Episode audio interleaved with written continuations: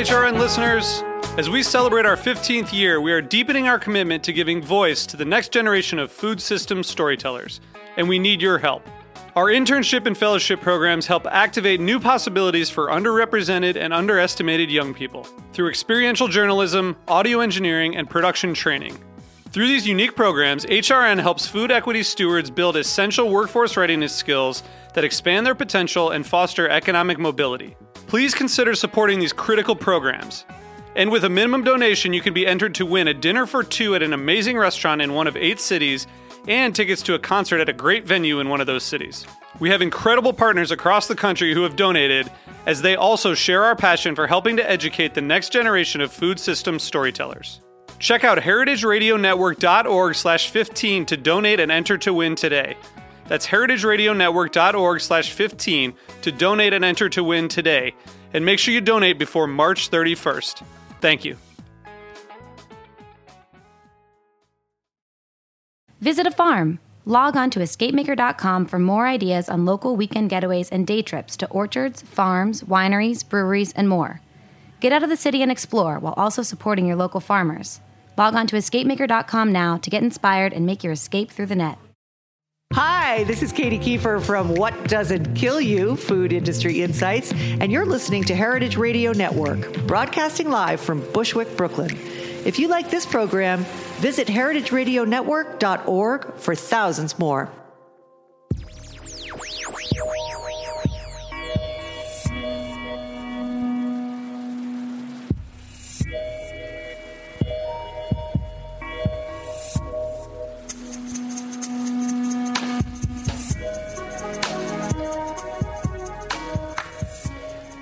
David is giving me the thumbs up from the engineer booth. And I guess that means this is happening, guys. You have done it once again. You have found your way to the Heritage Radio Network. We, of course, are coming to you from the back of Roberta's Pizza here in Bushwick, Brooklyn. And you're tuned in to the Farm Report. Uh, we are kicking off the fall season, um, heading heading into um, all things fall. And, you know, if you're like me and you're from northern Michigan, fall means, you know, pumpkins and squashes and the very last of the corn. And maybe if you're super lucky, a little bit of fruit here and there and apples emerging. And, um, but if you are like my guests, the fall means chiles, uh, New Mexico green chilies to be exact. I'm really excited to welcome the team from the Zia Green Chile Company to the studio. We've got uh, Nate, Ivan. Sounds like, like a mixture Ivan, yeah. Ivan, Ivan. We were we were like talking before the show about maybe some potential name changes. So, guys, we're gonna go back and forth, and then just write us in, let us know uh, what you think, and then of course Cody. Um, guys, welcome to Heritage Radio Network. Yeah, thank you, Erin. Thanks for having us. So we are like hot in the midst of uh, green chili season. Is that right? Yeah, uh, green chili season. It's only harvested one time a year in the fall. Usually as early from maybe mid to end of July, and then it can last as late as like mid to end of October. Um, so yeah, we're right in the heart of it, kind of that like end of August, early September. It really, really gets in the heart of it, and uh, So now, if like if you're a fresh chili lover, um, thanks to you guys, really almost anywhere in the country, folks can get a delivery of fresh green chilies. But that doesn't mean now is the only time to eat them because. Really, I think like the more traditional year-round way is to have them roasted, and we're definitely going to go into that process. But let us start at the beginning. Nate, you um, founded the company. Uh, you said with your uh, now ex-girlfriend, so relationship ended, but the business lives out. on. Um, yeah, so there was a you know spice in one area of your life here, I guess. Oh, I like it. Singers all around. Um, so it's 2014. Um, tell me a little bit about why you were like, yes, the world needs more chilies, and I am the guy to bring it to them. Yeah, I mean, it, so my story, I guess, Cliff Notes version. Um, I was born in southern Colorado, but my mom is one of 17 children from this little town right north of Santa Fe called Espanola. 17 kids. 17 kids. All right. Uh, same two parents. Wow. Uh, no, no twins or anybody, and it's yeah, it's very insane. So you'd branch that out, and then branch out all the cousins who I am still even meeting. Uh, I met one of my cousins out here who had just like graduated from NYU for the first time. I'd say like November of 2014, and it's it's nuts. But like we've become pretty close, and Like uh, big family problems. Yeah. I can, I can relate. My dad is one of 11. My mom's one of nine, and I'm one of six. So it's like, Oh, yeah, I feel like we should get maybe some jackets made or something. like, Yeah, like well, duels. so- I guess that's how it used to be, right? Yeah, I mean, I was uh, just back in New Mexico two or three weeks ago, uh, partly because it's like the beginning of the harvest and everything. Uh, but also, they were kind of having a family reunion. So we all got together, and it took literally a big high school gymnasium to be able to fit everybody. I like that. It was it was insane. Green chilies were served, I'm sure. Oh yeah, of course. So you you have some roots uh, in New Mexico. Uh, We Yeah. are talking about New Mexico green chilies today, um, and but still, I mean, how did you? What yeah, was the? so like I said, I mean, I have those family roots down there, and I'd spent a ton of my life and childhood out in New Mexico, and in New Mexico, these chilies are just so deep rooted in like the history, the economy, the culture, just everything that that state of New Mexico is, and you being like part of that, you grow up with these chilies as part of your blood. Like you put them on everything and anything, and You bleed green You do. you red. bleed green or red. Well, that's that's the official state question: is Yeah. red or green, and reference or Christmas, which is like a combination of the two. So Right. in New Mexico, Christmas goes year round, and it's kind of awesome. what is this magical place? Yeah. Oh, it, don't even. It, yeah, it's called the Land of Enchantment, and we'll get more into that. But yeah, so um, I had ended up moving out to the East Coast, maybe with my family at the end of my high school years. And then that's where it kind of really hit us. Like we went out to dinner at like a Mexican style place, and my mom had ordered a dish, and she was like, "Yeah, I'll, I'll have it smothered in Christmas, please." And the waiters just gave her like the blankest stare, and they had no idea what she was talking about. And she was like, "Okay, like I'll just have it smothered in green." And then they came out with this like green tomatillo salsa, and it, it kind of hit us that like, okay, like New Mexican food is very, very different and just not known Right. I mean, yeah, these chilies are so under celebrated, like unavailable outside of that general Southwest region. Um, so I'd originally like found my way up even northern east, uh, where I ended up meeting Ivan at school. We went to Syracuse University.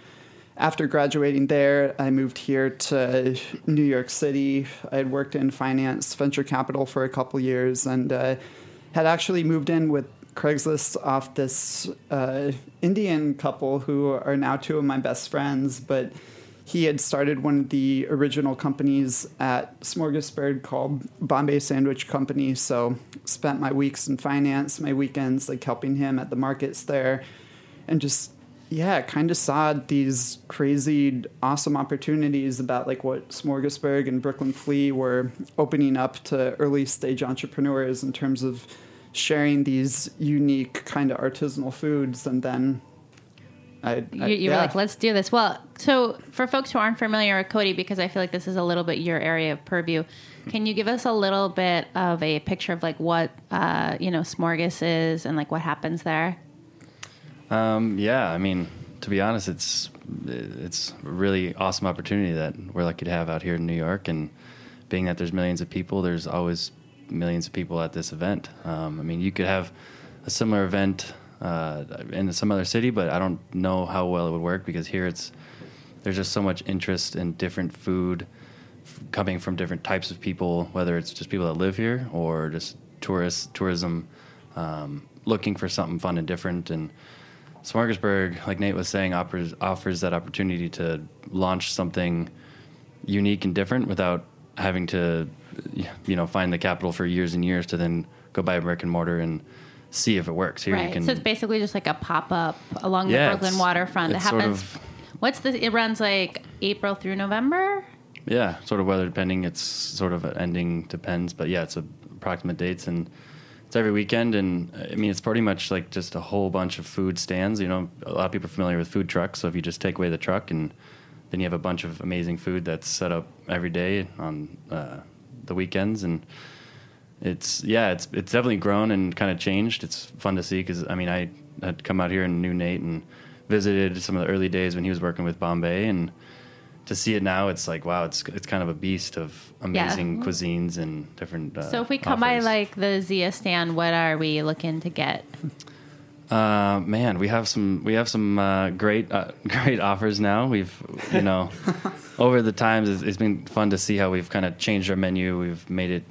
Uh, we've tried to figure out what's what would work well for that market, but also stay true to what we need to do to represent the Southwest and New Mexico, um, but also kind of make it work for people that you know. Again, we're introducing this product, so you don't Yeah. you really want to slap them in the face with all this craziness. Like here's something a little more approachable. And it's competitive. I mean, you walk into Smorgas, and like as a consumer, I'm looking around and I've got, you know, whatever, 25 different vendors Yeah. telling me they've got the latest delicious And everything cheesy everything looks ramen, good. Everyone's curd, poutine, mm-hmm. burger. Yeah. You know, and you're like, well, uh, uh all right. yeah. yeah, gourmet mott sticks. yeah. yeah, yeah. Those are yeah. pretty good though. Yeah. gotta All check right. 'em So well, so, so obviously, I mean, you guys do a, a jarred roasted version of the green and the red chilies that folks can get there, and that's a product that's available year round.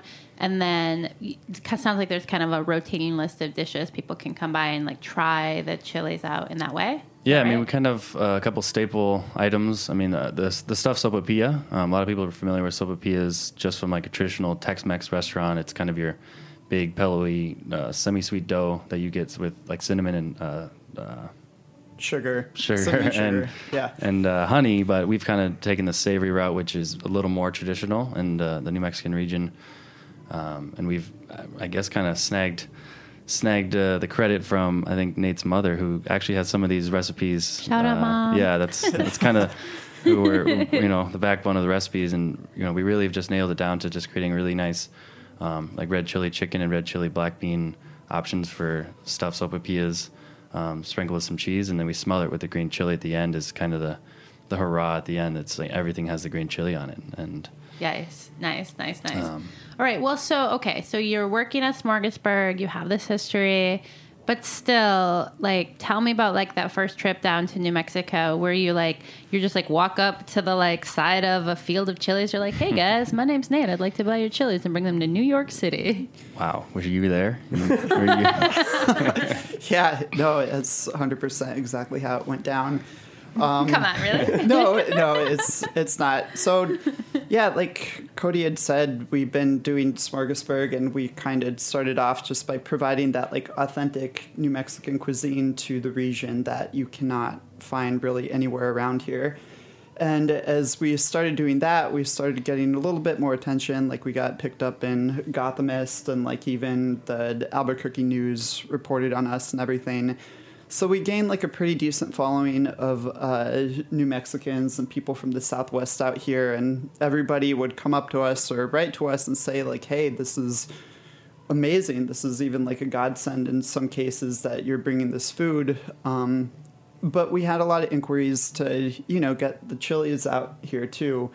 So we started thinking, and maybe toward the end of like last summer, we came up with the idea to, you know, make it in shelf stable jarred form. And the great thing about these products is that they're not a salsa, it's not a jarred sauce, it's the pure chilies that are roasted, peeled, and diced, and then naturally preserved in lime juice, garlic, and salt.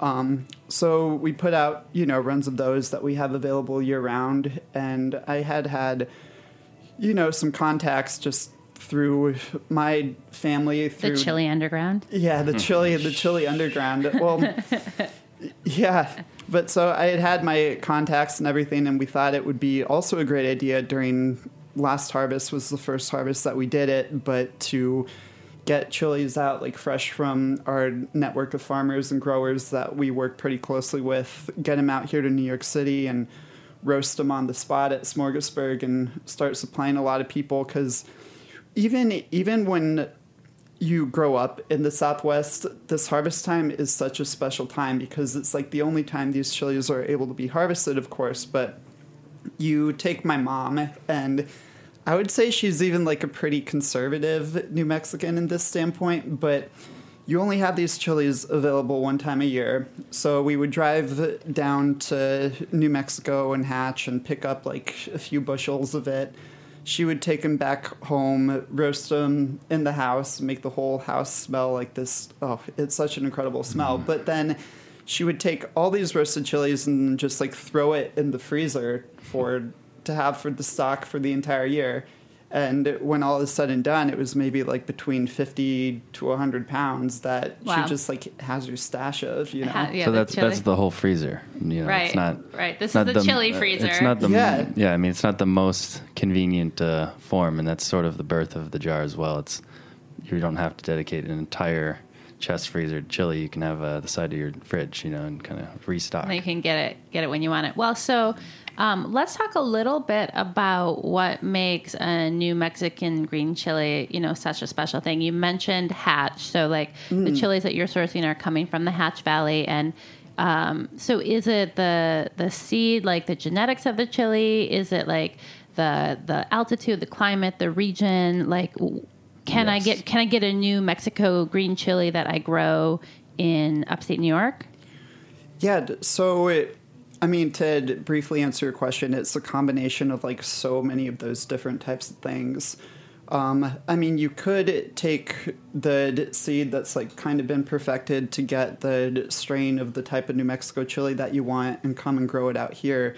But when you boil it down to like the science of growing chili and everything, um, like 76% at least of an individual like chili strain's pungency and flavor doesn't come like from the seed but from like the way that the plant interacts with the climate so out in new mexico So and- no, Erin. No, you couldn't. so no i mean you, I mean, you could, could, but but like you it'd won't like- ever be yeah, able to Something like- would be reproduce. missing. you want the real chilies? You gotta come. You'd have you'd have New New York air Yeah. growing that plant versus the, Be you know dangerous. yeah. Very um, dangerous. So the chilies are they're grown out from seed. It, it's a row crop. They get planted in the spring and then Yeah, uh, so like the life cycle of the chilies, um, it, planting it takes place like between March and May usually, usually in the month of April, and then maybe two or three months after planting the seeds, uh, the seeds will begin to sprout, and at that time is when you know all of the plants have to be trimmed and everything.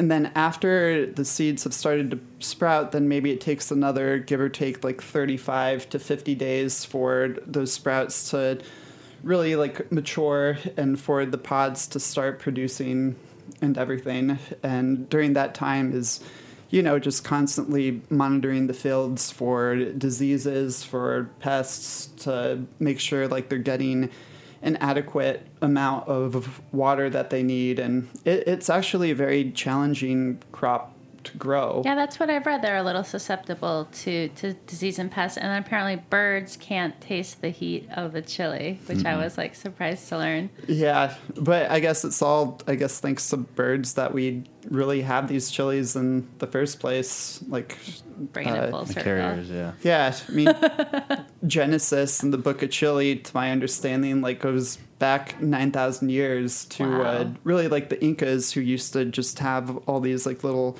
pungent red chili berries like growing everywhere and eventually birds like took these seeds and were able to spread them like up north to central america and up in north america and everything. And then you had like uh, christopher columbus coming out and originally looking for pepper and then he found these like berries but it's funny because like he called them pepper and that's like where you have the combination of like chili pepper but like the chilies like weren't a pepper so that was like kind of created around there but then like yeah the spanish Another thing to be mad at Christopher Yeah. Columbus about. right but then they the spanish found their way out into new mexico i guess in like the 1500s where they were already like indigenously uh, growing these chilies mainly for you know personal uses like culinary uses and everything and uh, also medicinal purposes too but it wasn't really until like the early 1900s that you had an Austrian immigrant um, come in. His name was Joseph Franzoy, and he was actually really the first commercial farmer down in Hatch. And it's all kind of thanks to him that like Hatch Valley is really the chili capital of the world, and that these are commercially available too. I, I, that's what I feel like every Google search I went through was like, yeah, chili capital of the world. I'm like, all right, guys.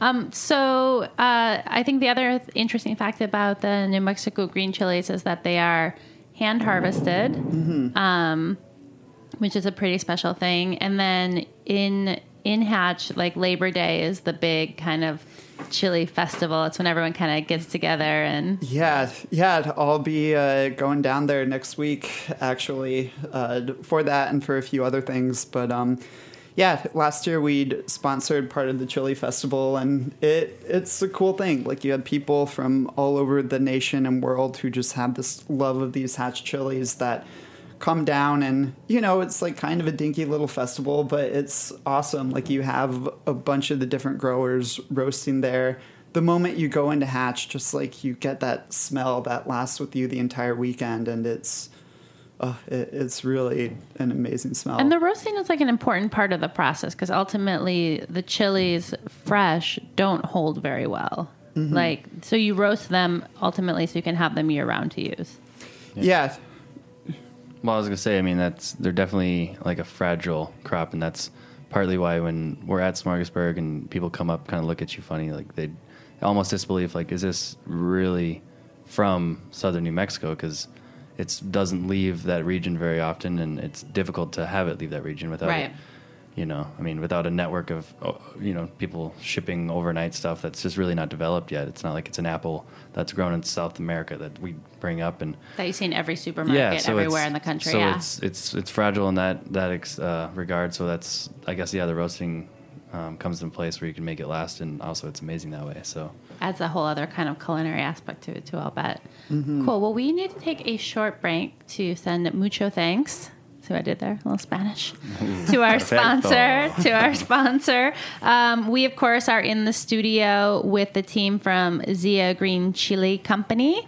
Um, and we are talking New Mexico green chilies. Hang tight. We'll be back in just a moment.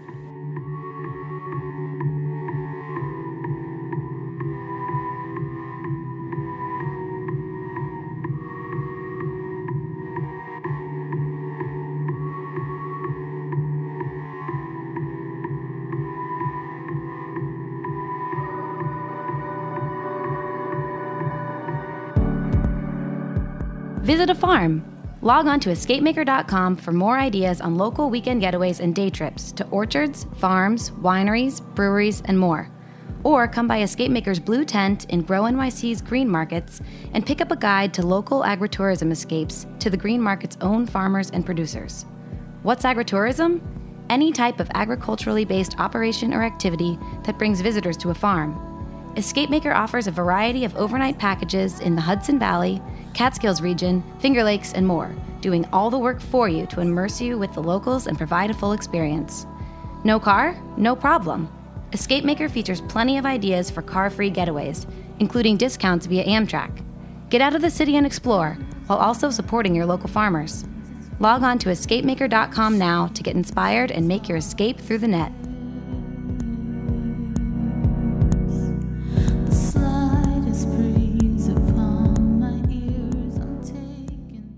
Awesome. Well, we are back. Uh, you, of course, are listening to the Farm Report. We are talking about that green chili life, um, and I want to talk a little bit about the the kind of green, as in dollar bills, uh, behind the company. And for that, I'm going to switch over to the the money man, uh, Ivan, the third part of our trio here. So, uh, you are a self declared. Is it K- KPMG? Yeah. All right. Sounds like a radio station. I mean, it's like uh, KBNG is uh, accounting for a radio station. yeah. So that you, so you're um, you know you're kind of in the second space of uh, your career, looking at doing accounting and finances for a small chili company. So tell me, like, you know, how were they able to lure you away? Hmm, that's a good question. Um, You're like unlimited chilies. it's funny because when Nate first told me that he started like this company around green chili, we joke that like green chili, if you're from like the Northeast, means like stew, beef, Yeah. beans. Like That's chili, literally what like I with an thought. eye, yeah. Yeah, and I Like- was like, for whatever freak reason, it's green.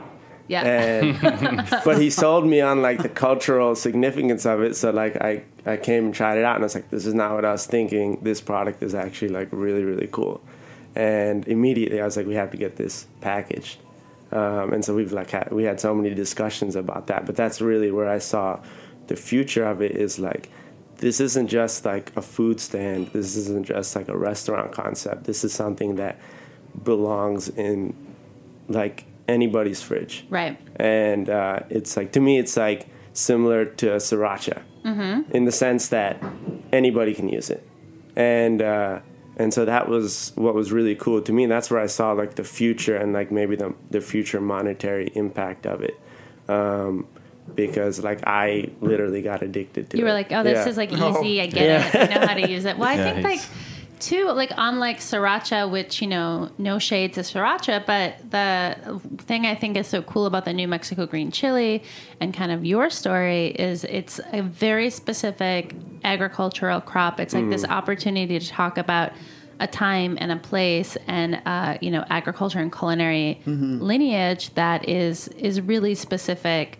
um, and it's one product and they have the, a special time of year and i just love kind of like those stories and those connections. But i've been like people are always like yeah i want to start my own business doing like xyz um, what do you think were some of the things that kind of maybe Nate did right at the beginning, and then some of the things that are kind of challenges for you guys now from just like you know paying the bills, like getting the growing the company, like how how do you kind of think around that type of strategy and development?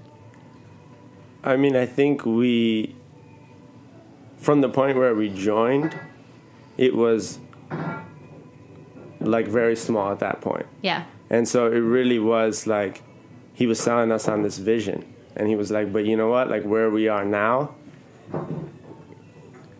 it can't really sustain us, but we're all gonna like take this leap of faith. Right. uh, and it was like from day one from the point like i joined on it like grew. And then when cody joined it like grew even more. And like it's just been constant growth. But like it's definitely been a lot of hard work. It's been a lot of trying things. It's been especially that first year it's like hey we're not going to get paid you know for like a little while because like we're trying to put our money into this. And like that's kind of scary because you're in new york and it's just very expensive Yeah. Well, how city. did you guys pay for your rent? I mean, how did you do We- it? can we skip over that part? No, I think There I were do some think, things that I, we I had mean, to do. I don't need Made that, a uh, choices. yeah. Yeah. Craigslist was very important. Let's just say, know, the, uh, let's just say we're happy to be on the Heritage Radio Network. no, but I mean, it- like in all honesty, I do think you know. So I feel like one thing that happens to um, small brands is you know people see you at Smorgas, they see oh they got these cool jars with this like nice logo, and they're like moving stuff around. They're like oh you're rich now. Yeah. Um, Yeah, nope. And um, you know that is just rarely the case, and I and I think too it's like just important to touch a little bit on like yeah like we had savings or we were working two jobs or like I, I think it's good for people to like hear Yeah. tho- some of those stories. So I mean, and if it's Craigslist um, and it's you know We'll not not fit G-rated, for yeah. yeah. I mean it is internet radio, so we have some leeway. But Right. um, to the extent that you guys um, you know want to share a little bit about like you know pouring yourself into the business in whatever way that that, that happens, you know. I think it was a mixture of running on whatever savings we had, uh, running on the little money we could spare, and really, you had to like cut the amount of money you were spending on like excess, really. No more Uh, seventeen dollar yeah, cocktails. Exactly. Yeah. Or at least just one. You know? A lot of pre gaming, you know. Um, I think, yeah. I mean, I know for myself, I had, I moved back to New York, and I mean, I knew these guys. I met Ivan just before I had left for a brief little bit, and was good buddies with Nate. And I think coming back into it for me, I was like that whole like, okay, savings, looking at the budgets, and here's what we're eating, and that's that.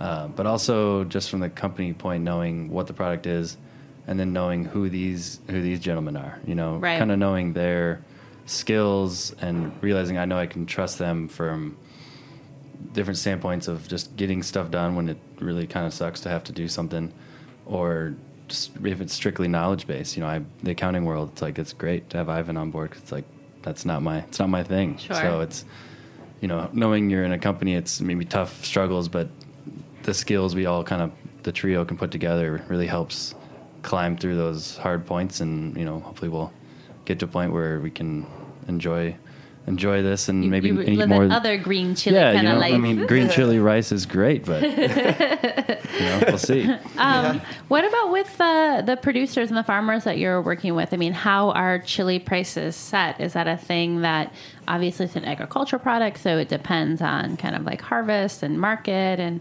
and how does that work for you guys when you're looking at your purchasing relationships and working with farmers? Yeah, I mean, the growers that we work with, you know, we're very fortunate to have had these relationships with them for a pretty decent amount of time. So we're able to get them on good enough wholesale prices to be able to make it economical to get them out here to the East Coast and still be able to get it out to you know not only our like end buyers and the people who we sell to by the pound but also a few like grocery stores and retailers out here too that you know i mean the season comes along and it, it does become pretty desired for a lot of places to want to stock it but there's that whole cost of it because it's like Yeah, and the timing. and yeah, and the timing because to ship it out here, I mean, you have to a get it picked, but then in order to avoid it going bad in transit, you have to put it on like a two or three day air freight at least, Right. and then.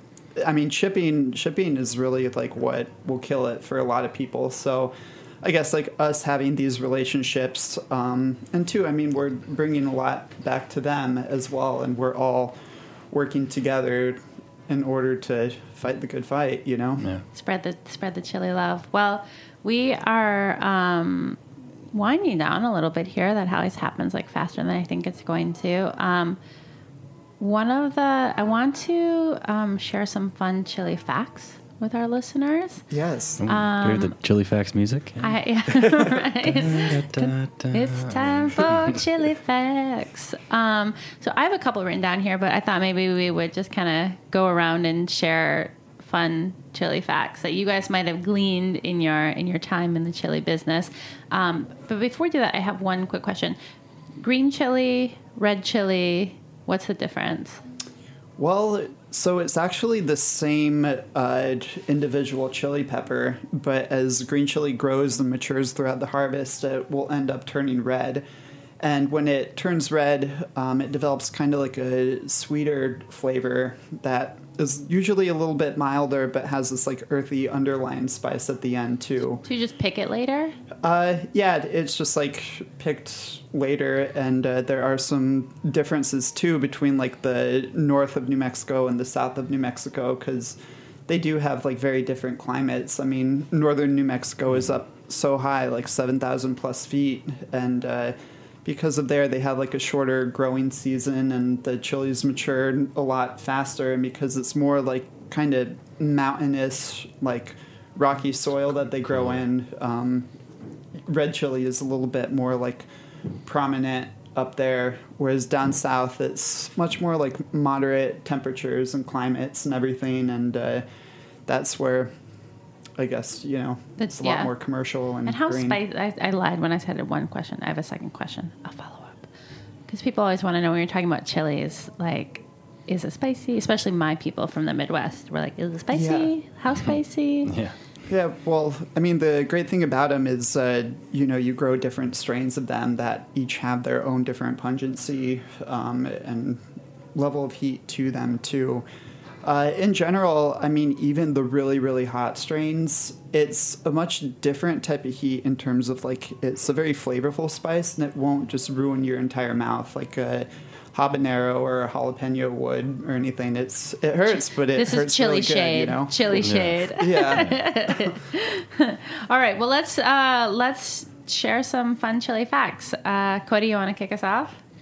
Um, yeah, I mean, I guess an off the chart chili fact is do not clean and peel your chilies with your bare hands and then decide to maybe itch your eye or maybe, oh, you a little something. You, you don't wash your hands first because you will definitely feel that. Wh- there anything you can do to other than just Uh, wait and kind of moan softly? I mean, at that point, Mm, no, you, I mean you're character building from there on out, which is nice. Um, beforehand, you can be proactive and throw on some gloves. and So remember. chilies Those are are good. hot. yeah, Those so really there's good. Chilies are hot But- in Yeah. your mouth and on your but it hands is and on your body. Nice to maybe have gone through that and feel you kind of earn Yeah. your earn your stripes. That's true. And you know, burn your eyes one real time. that a and couple you times. remember. Um, what about you, Ivan? Any uh, chili facts or tips? Well, my tips would be put it on everything.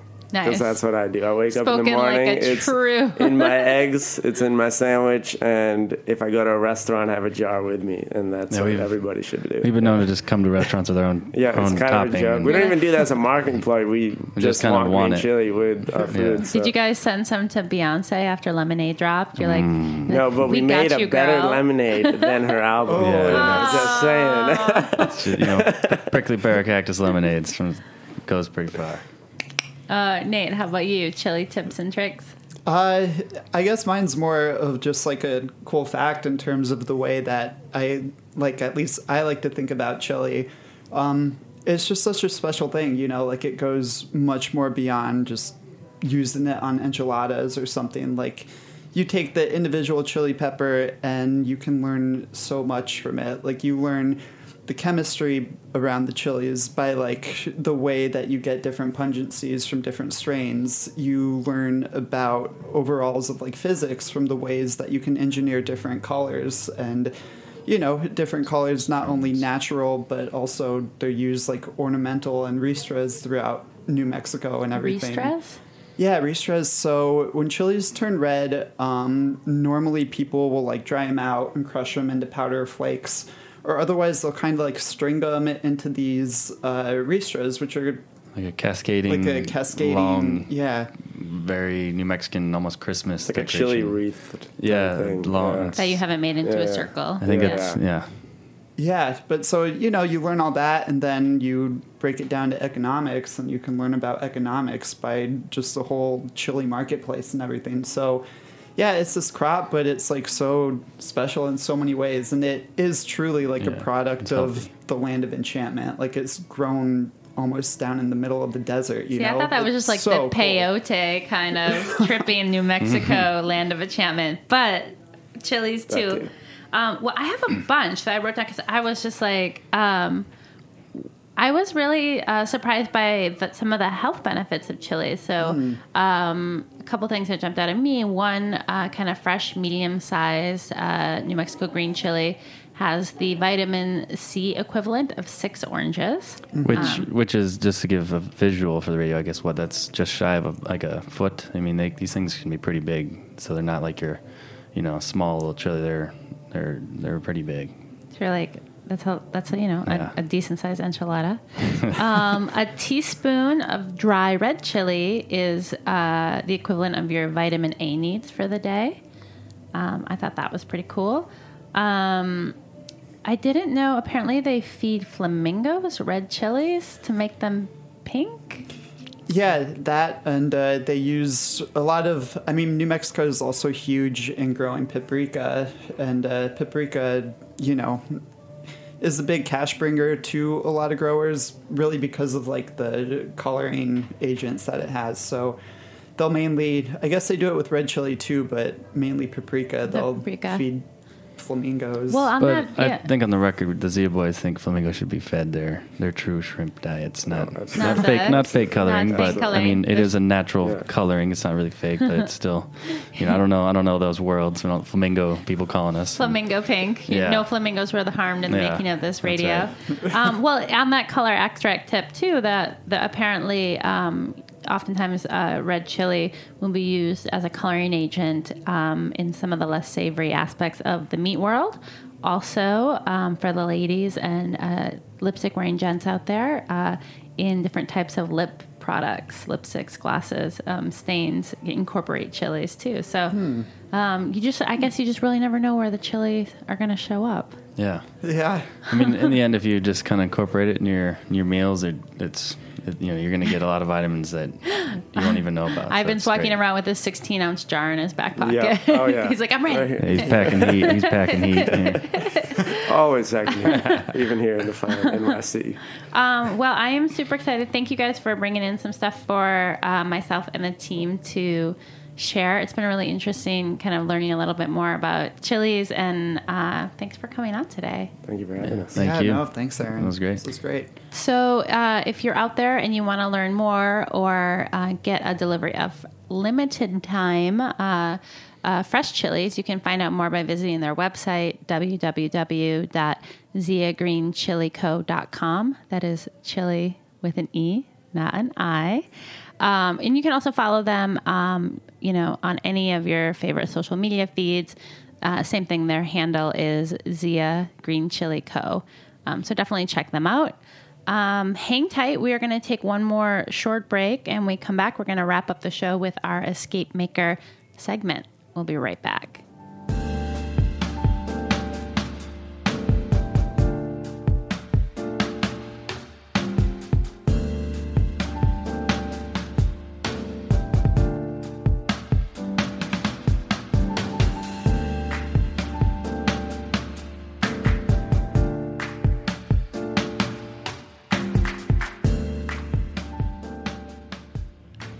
Right, we are back, and of course, you know what time it is. It's time for our Escape Maker segment. Um, today, we're heading up to Yorktown Heights, New York. We are on the phone with Lou Munz. Lou is the farm director at Hilltop Hanover Farm.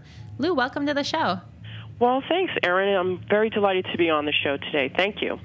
So, folks, because my listeners are very astute, they will note that I said farm director, not farmer. So, can you give us a little bit of a low town, lowdown? Um, Hilltop Hanover Farm is not your traditional farm.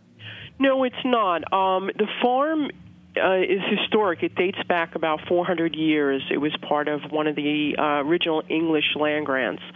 And then um, it, it's gone through a tremendous history of, of different farming operations. Um, it was actually a um, at the turn of the century. It was actually an egg farm w- for the Berolzheimer family, who were owned the Eagle Pencil Company in New York City. Oh, wow. Um, yeah, and, uh, and then it was a preeminent dairy farm in the 20s up until the mid 70s. Uh, and some of the most expensive cows were actually purchased from this farm and shipped worldwide, um, more for a breeding operation. And then the bottom fell out of the milk market and smaller farms. And this was a we're only about 45 minutes from midtown. And this region here was a huge dairy region before it became uh, a suburb uh, where housing became much more lucrative than farming. And um the property was originally 450 acres. It's now 187. Um, was purchased in 2003 by the County of Westchester for land preservation, preservation of our her- agricultural heritage, and preservation of um, the New Croton watershed, which is New York City's drinking water. Um, but uh, and that was because a lot of farmers can't make it work um, in these smaller areas, and so but we in combination with a not-for-profit, have developed uh, many farming operations and educational programs here at the farm. And we have a um, we have a 150 member CSA program. We have food banks and food pantries that we help support. Uh, we have one of the few you pick vegetable farms in the area. Oh, I love those. What kind of stuff can folks pick? So it's, we try to plant it um, seasonally because the other aspect of our farm that we're really trying to get people to connect with is is getting connected with their farmer, like know your farmer, know your food, um, that the USDA promotes, and people have lost that seasonality. Like they just think that okay, it's February, I still can buy tomatoes. Right. Well, so we so we do. Um, we start the early season with snow peas and sugar snap peas. Uh, then we move on to beans. People can pick their own carrots out of the ground, beets, Swiss chard, kale. Um, the big winner last year was, and this year has been potatoes. Actually, digging your own potatoes out of the ground. Families come and flock to us, to, and it's like a, it's sort of like a Oh Easter egg hunt on steroids, actually. Yeah, so, no, I feel like you're giving me like flashbacks. My I lived one town over from a, a big kind of potato producing Uh-huh. region in northern Michigan, and you know it was a kind of area where kids would be off from school for you know peak harvest of potatoes, and so like the idea of picking potatoes for fun, Yeah. I'm like, all right, yeah, get it, Well, get, guess, get yeah, after guess- it. that- I guess if I'm not doing it, you know, 24 hours a day, I guess it could be fun. I don't know. Yeah, no, I've it's like all the kind of classic things like your mom makes you do. My mom Yeah. made me do when I was a kid, and I was like, ugh, I hate this picking. And now you definitely like find me. Um, I can't not stop at any kind of road roadside you pick opportunity. One of the things I thought. Um, looked really interesting from your website and something that I also could use. You guys do kind of classes and um, teaching around backyard farming. Can you tell Yeah. me a little bit more about that?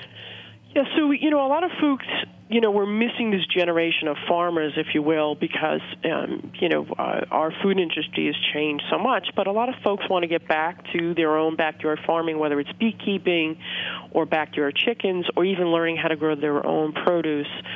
So um, we have been providing classes and workshops over the last several years uh, for folks to attend on just how to do that. Um, uh, the big one has been actually backyard uh, chickens, um, and and the, there's also in the last six months there's been a very big resurgence in beekeeping, um, and so we offer these classes and. You know, on average, we have about between 20 and 50 people attend. Wow. Depending on the interest. Sure, Uh, sure. and some families actually come with their children, especially if they want to do a backyard garden and don't know where to start. that would be me. Yeah, and also, in, and then what kind of evolved is, you know, uh, over the last several years. Okay, now I've shown you how to grow your own tomatoes and beets. I really probably should show you how to put that stuff up and do canning. And so we've offered a lot of preservation classes as well. So, how Yeah. far did you say you guys are from Midtown? We're about 45 minutes from Midtown. There you go, New Yorkers. No excuses. um, hop on up. Um, wow, Lou, I, I think this is so cool, and I'm always such a big fan. Um, you know, it's so nice to hear kind of success stories around um, watershed protection and farmland protection. You guys are a nonprofit. Um, you know, folks, if they want to learn more, can visit hilltophanoverfarm.org. What are the things that are kind of critical to keeping your operation healthy from like a fiscal standpoint, and how can folks get involved like that? Well, we we really need, um, you know, obviously people coming to the farm stand is a huge support, but we also have fundraisers several times a year, and this year we're having one. Um, uh, in October, we had one last year. It's a farm to table dinner. Um, it's actually in honor of a former farmer who sadly passed away last year at the age of 37 from liver cancer. Oh wow! Yeah, and so we're um, having um, uh, a dinner again this year to honor him, and we're developing a scholarship program uh, in his honor here at the farm for new farmers, and. Um, some of the money from that event will also go to his two young children for their college fund. We're also having a square dance event um, just right after that, and we do uh, fall events. Um, so fo- families attending and also becoming a member, we have um, membership opportunities here uh, as, as low as fifty dollars a year for a single and seventy-five for a family, and that helps support us because one of our other missions is giving back to food pantries and soup kitchens and. Last year, we gave 14,000 pounds of produce to to food pantries and local soup kitchens Wow! which which equates equates to about fifty thousand dollars worth of fresh, organically grown produce that they don't really have access to.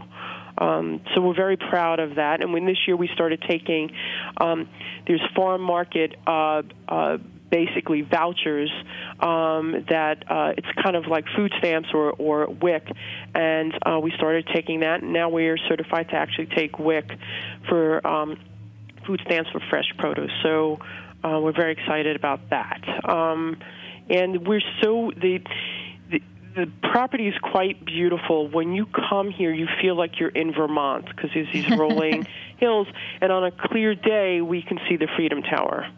Wow. Yeah, and at night you can see the GW Bridge, and the, you can see all the lights of the city. It's really quite amazing. Okay, I'm sold. I'm sold. Um, uh, well, Lou, thank you so much for giving us a little bit of peek. Um, I definitely recommend folks kind of uh, marking their calendars, making a trip up for the fundraiser in October, or getting involved some other point during the year. And huge thanks to Escape Maker, as always, for putting you guys on our radar. And they are a great stop, escapemaker.com, if you want to plan your own kind of uh, farm getaway if you're located here in New York City. Can I put in a plug for some of the other local farms as well? Uh, yeah, girl.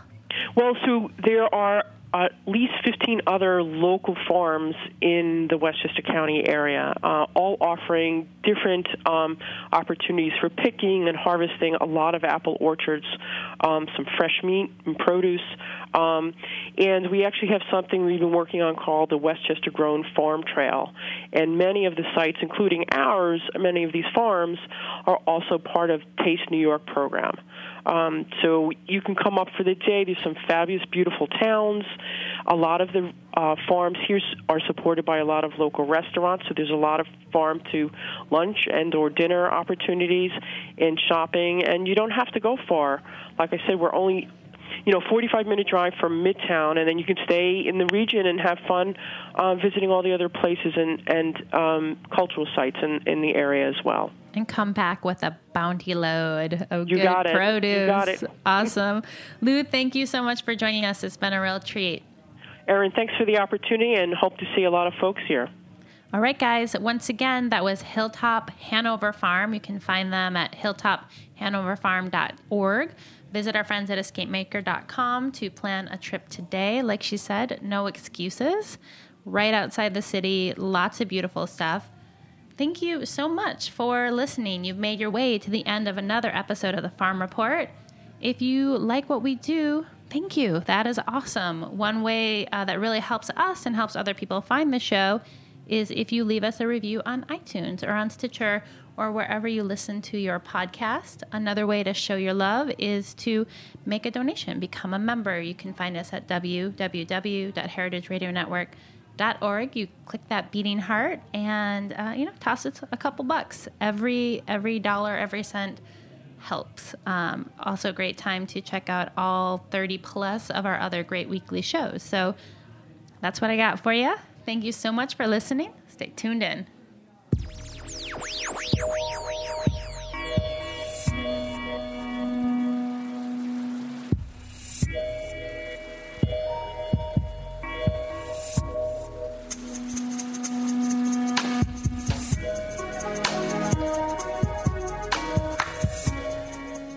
Thanks for listening to this program on heritageradionetwork.org. You can find all of our archived programs on our website or as podcasts in the iTunes Store by searching Heritage Radio Network.